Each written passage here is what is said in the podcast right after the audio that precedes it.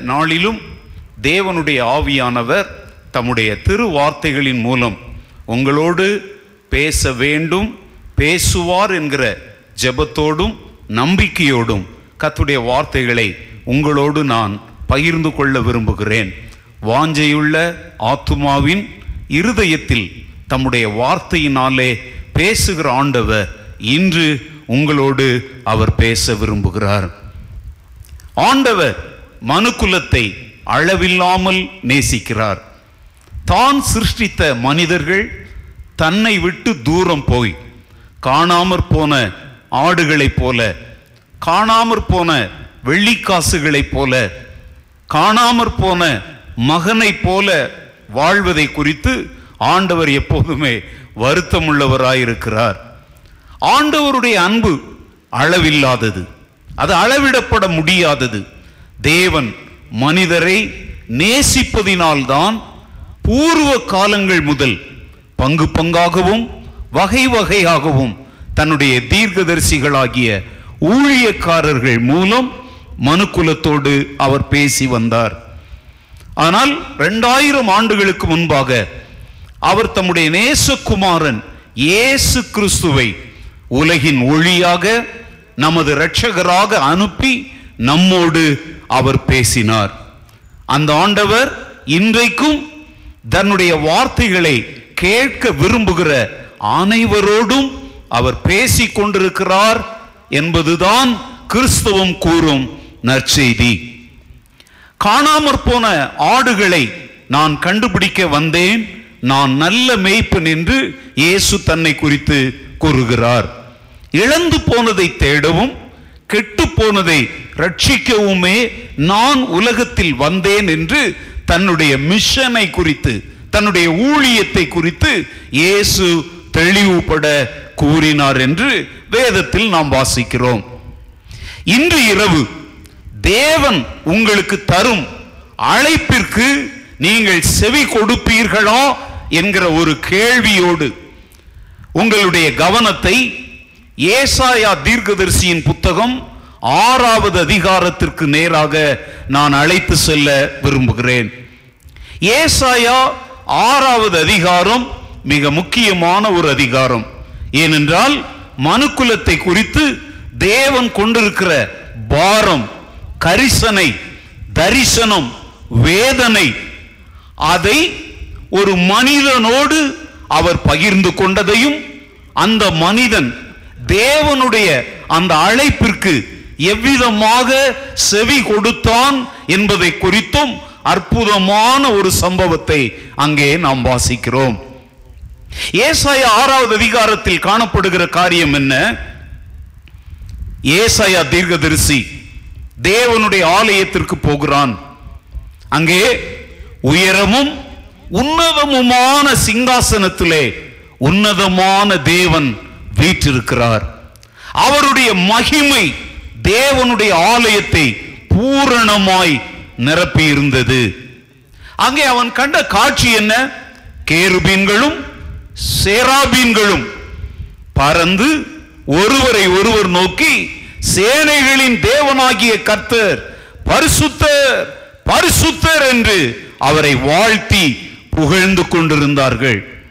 இந்த காட்சியை கண்ட ஏசாயா பயந்து நடுங்கி ஐயோ நான் அதமானேன் எனக்கு ஐயோ நான் அசுத்த உதடுகள் உள்ள மனுஷன். அசுத்தமான வார்த்தைகளை பேசுகிற மக்கள் மத்தியிலே நான் வாழ்கிற மனிதன் என்று அவன் கதறுகிறான்.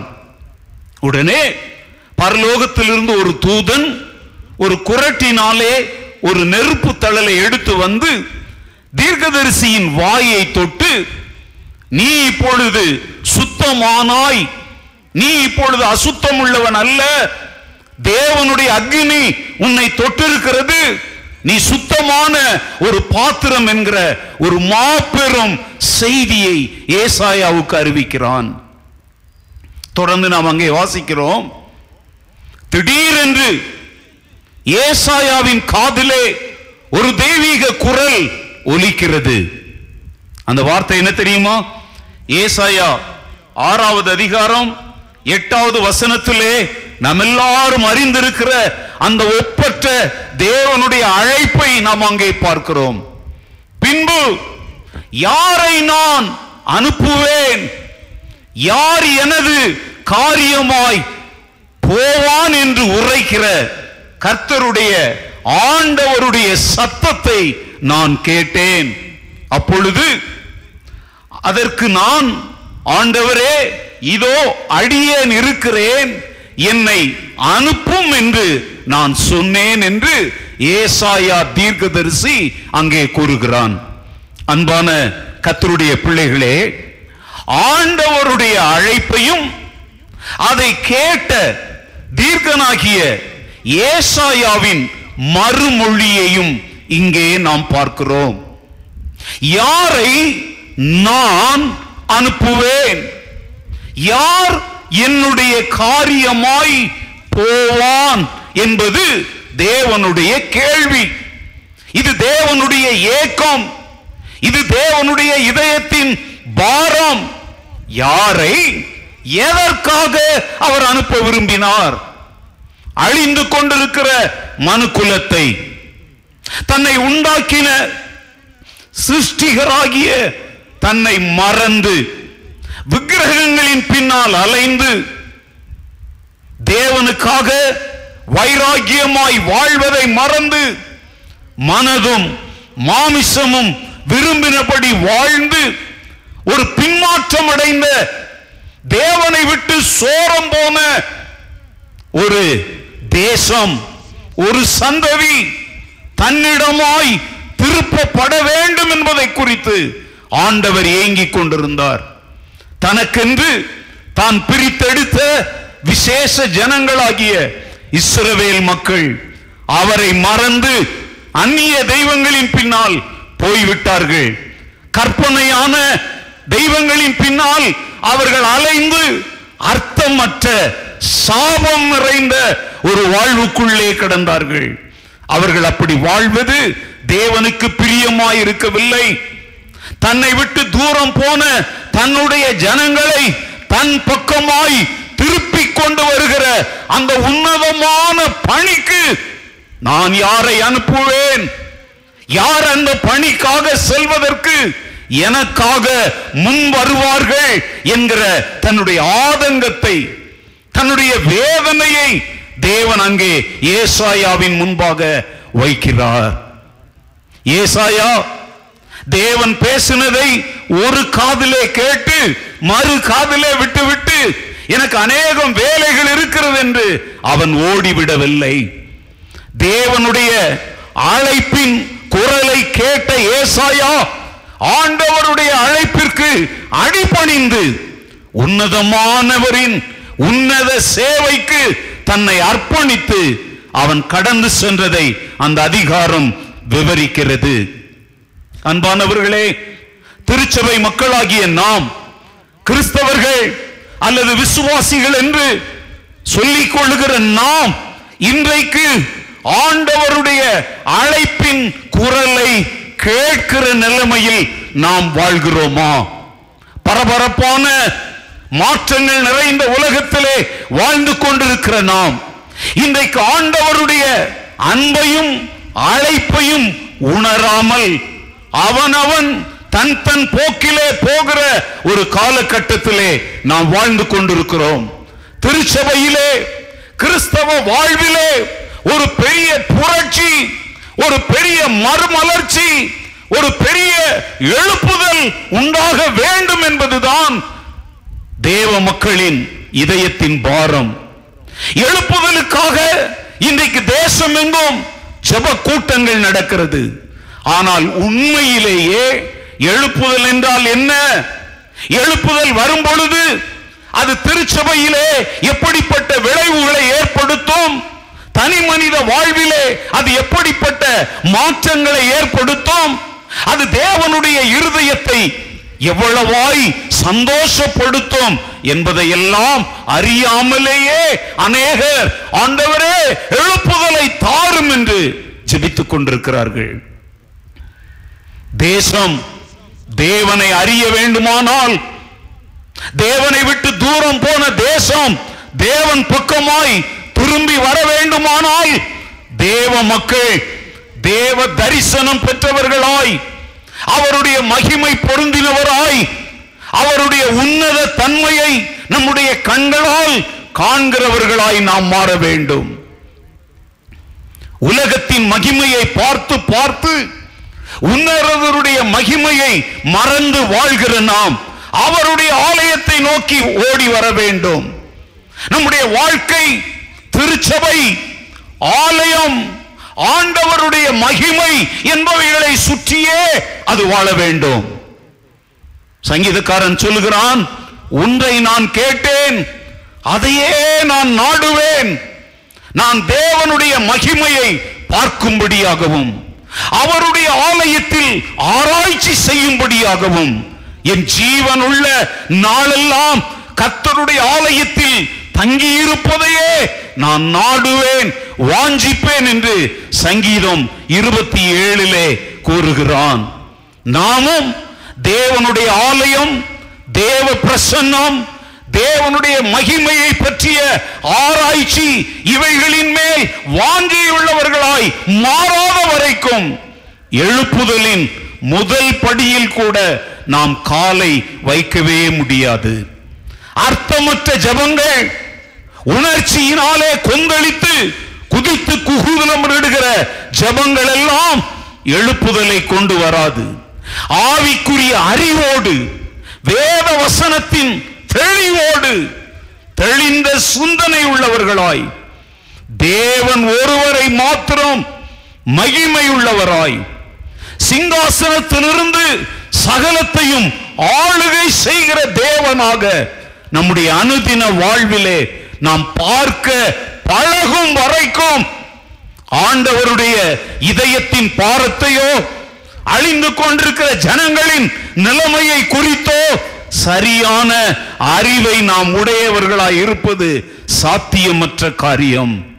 இந்த சரியான அறிவு யாரிடத்தில் வருகிறதோ அவர்கள்தான் தேவனுடைய இதயத்தின் பாரத்தை ஏக்கத்தை வாஞ்சையை கரிசனையை தரிசனத்தை உடையவர்களாய் வாழ முடியும்.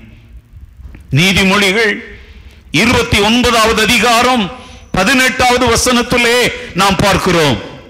தீர்க்க தரிசனம் இல்லாத இடத்திலே ஜனங்கள் சீர்கெட்டு போவார்கள். இந்த வசனத்தை நாம் சரியான மொழியிலே சொல்வதென்றால் where there is no vision there the people perish என்று ஆங்கில வேதம் சொல்லுகிறது. அப்படி என்றால் எங்கே மக்கள் தரிசனமற்றவர்களாய் நோக்கமற்றவர்களாய் வாழ்கிறார்களோ அங்கே அவர்கள் சீரழிந்து போவார்கள். நோக்கமில்லாத தரிசனம் இல்லாத சமுதாயம் சபை சீர்கட்டு போகும் என்பதைத்தான் இந்த வேத வசனத்திலே நாம் பார்க்கிறோம். அன்பானவர்களே நீங்களும் நானும் சரியான நோக்கம் தரிசனம் உள்ளவர்களாய் வாழ வேண்டும் என்று ஆண்டவர் விரும்புகிறார். வெந்ததை தின்போம் விதி வந்தால் சாவோம் என்கிற கேவலமான வாழ்க்கை வாழ தேவன் நம்மை அழைக்கவில்லை. இன்றைக்கு புசிப்போம் குடிப்போம் நாளைக்கு சாவோம் என்று சொல்லுகிறார்கள் என்று இதை குறித்து யாக்கோபு தன் நிருபத்திலே கூறுகிறார். அன்பானவர்களே அன்றன்றைக்கு நம்முடைய சிற்றின்பங்களை திருப்தி செய்து கொண்டு வாழ்வதல்ல கிறிஸ்தவ வாழ்க்கை.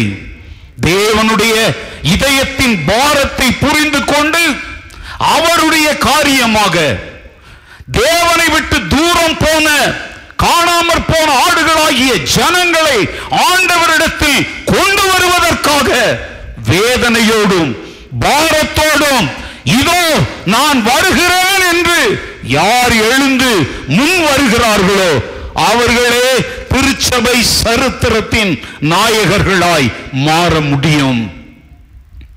இங்கே இந்த ஏசாயா எழுதின தீர்க்கண புஸ்தகத்திலே நாம் பார்க்கிற காரியங்கள். ஏசாயா கண்ட அந்த தரிசனத்திற்கு சில பெயர்களை நான் கொடுக்க விரும்புகிறேன். முதலாவது அவன் ஆண்டவரை உயரமும் உன்னதமுமான ஒரு சிங்காசனத்திலே வீற்றிருக்க கண்டான்.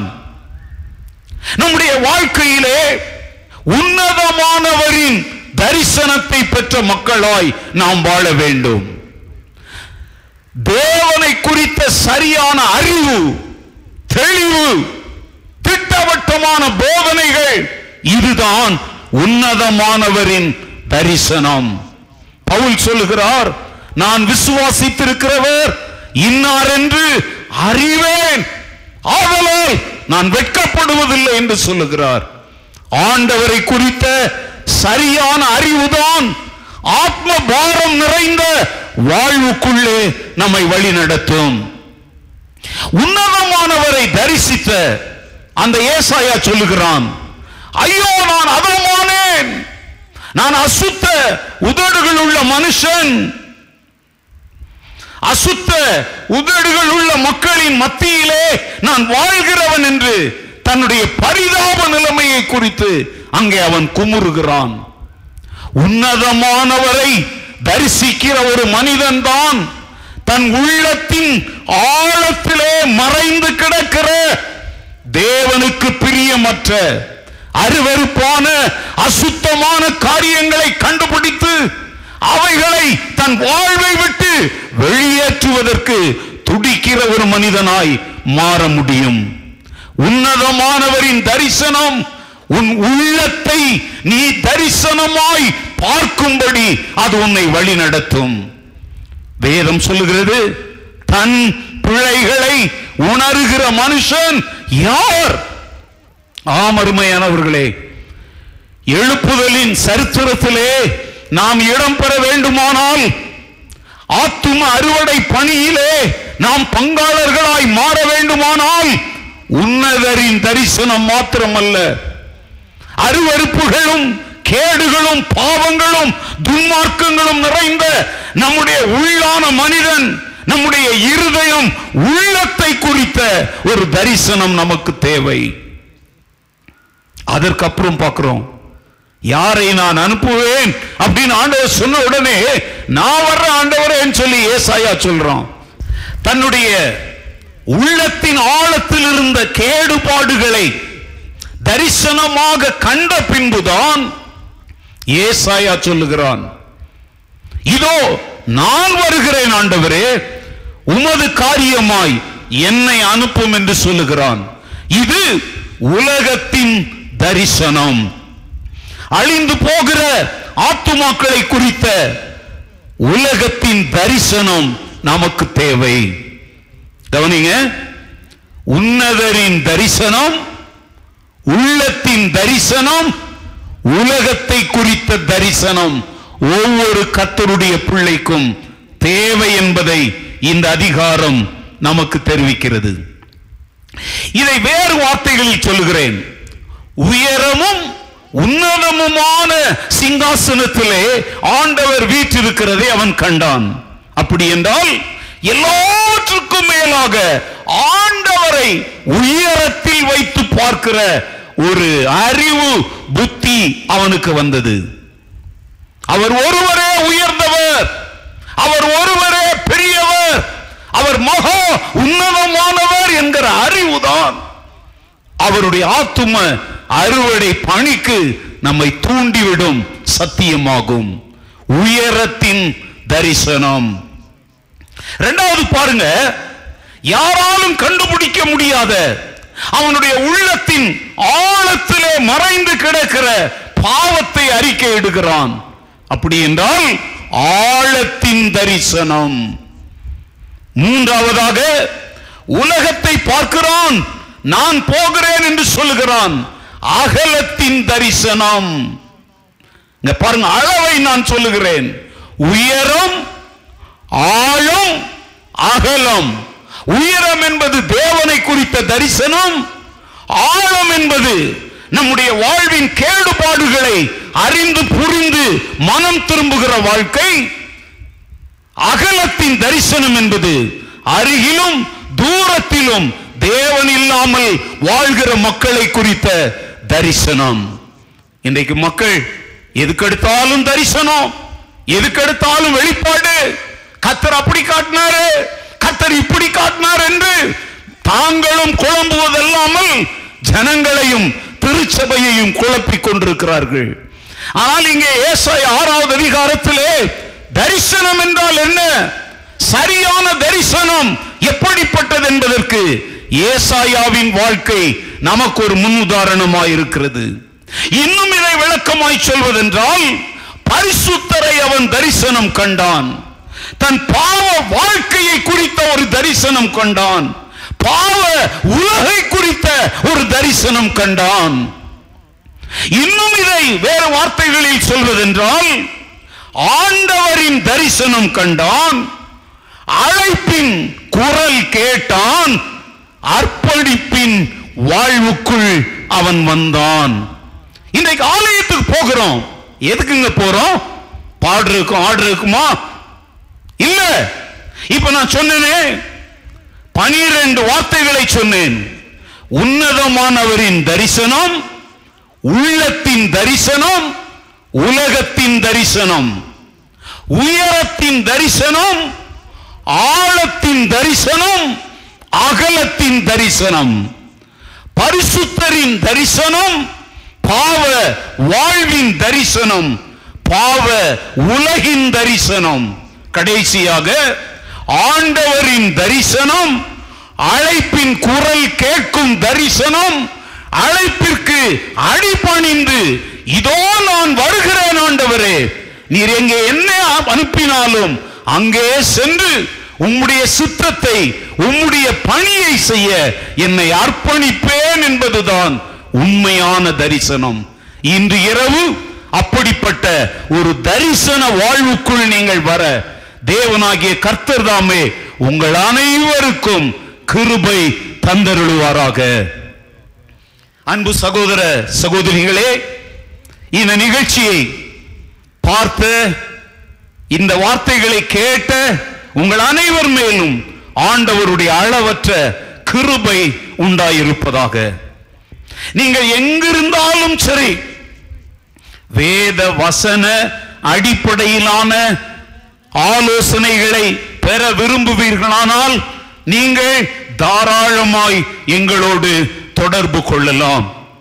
நீங்கள் எங்களோடு தொடர்பு கொள்ள வேண்டிய எங்கள் முகவரி Agape Bible church number three church street Lingarajapuram Bangalore five six zero zero eight four நீங்கள் எங்களுடன் தொடர்பு கொள்ள வேண்டிய தொலைபேசி எண் seven seven nine five three five three three nine one எங்களோடு இமெயில் மூலமாக நீங்கள் தொடர்பு கொள்ள விரும்பினால் ABC ABF India at Gmail dot com என்கிற முகவரியுடன் நீங்கள் தொடர்பு கொள்ளலாம். மகிமையின் ஆண்டவருடைய மாறாத பிரசன்னம் உங்கள் அனைவருடைய வாழ்விலும் என்றென்றும் நிரப்பி இருப்பதாக